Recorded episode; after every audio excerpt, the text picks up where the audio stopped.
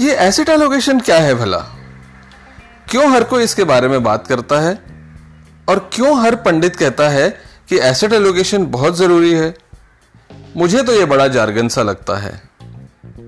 कोई इसको मेरे लिए डी जार्गनाइज करेगा क्या?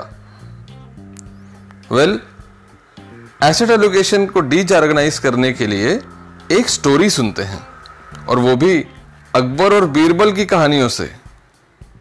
कहानी का नाम है द जार ऑफ़ लेसन्स और ये कहानी मेरी पुस्तक बीरबल तेनाली एंड इन्वेस्टमेंट सूत्रा से ली गई है।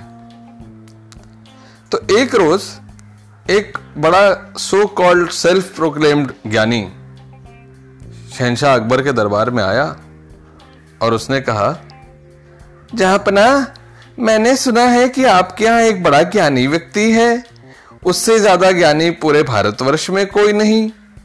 तो क्या मैं उसकी परीक्षा ले सकता हूँ? यदि आप अपनी इजाज़त इजाज़त दें तो ही।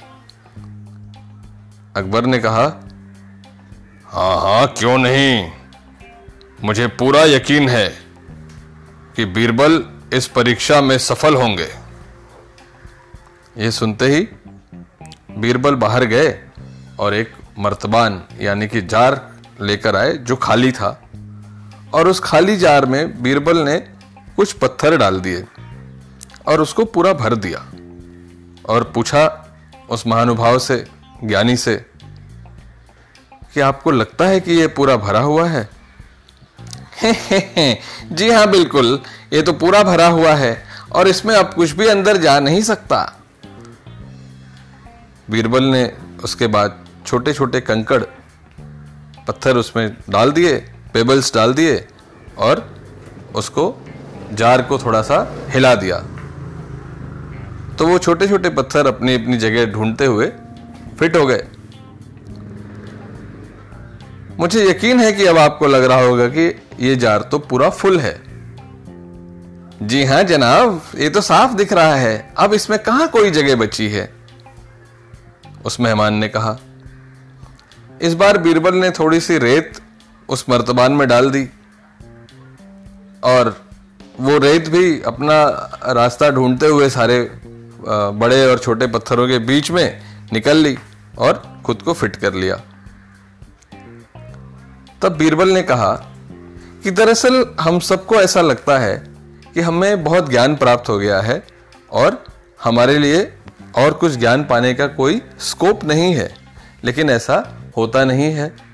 ज़िंदगी हमेशा हमें कुछ ना कुछ नई चीज़ सिखाती रहती है। तो इसी तरह हमेशा अपने ज्ञान के भूख को बढ़ाए रखें और अपने मर्तबान में कुछ न कुछ ज्ञान डालते रहें। यह सुन वो मेहमान नतमस्तक हो गया और अपनी हार स्वीकार करते हुए चला गया। What is the moral of the story moral of the story is अक्सर हम अपने पोर्टफोलियो को कुछ इस तरह बना लेते हैं कि उसमें सिर्फ़ एक एसेट क्लास पूरा भर लेते हैं और दूसरे एसेट क्लास के लिए कोई जगह नहीं बची रहती। लेकिन जब आप एक अपना पोर्टफोलियो बना रहे हो तो अपने पैसे को चार पाँच अलग अलग किस्म के एसेट्स में बांट के रखिए। यानी इक्विटी भी ज़रूरी है डेट भी ज़रूरी है रियल एस्टेट भी ज़रूरी है, कुछ हद तक गोल्ड भी बहुत ज़रूरी है। और साथ ही साथ लिक्विडिटी भी ज़रूरी है। इसका मतलब कैश का कंपोनेंट होना भी उतना ही ज़रूरी है। तो रही बात ना एसेट एलोकेशन की सिंपल और इजी टू अंडरस्टैंड इसी तरह से कुछ छोटी छोटी बातें जानने के लिए, रोचक तरीके से जानने के लिए मेरी पुस्तक बीरबल तेनाली एंड इन्वेस्टमेंट सूत्राज अवश्य पढ़ें और ये कहानी कैसी लगी इस पर अपनी प्रतिक्रिया अवश्य दें। मेरा ट्विटर हैंडल है विनायक सप्रे वन धन्यवाद।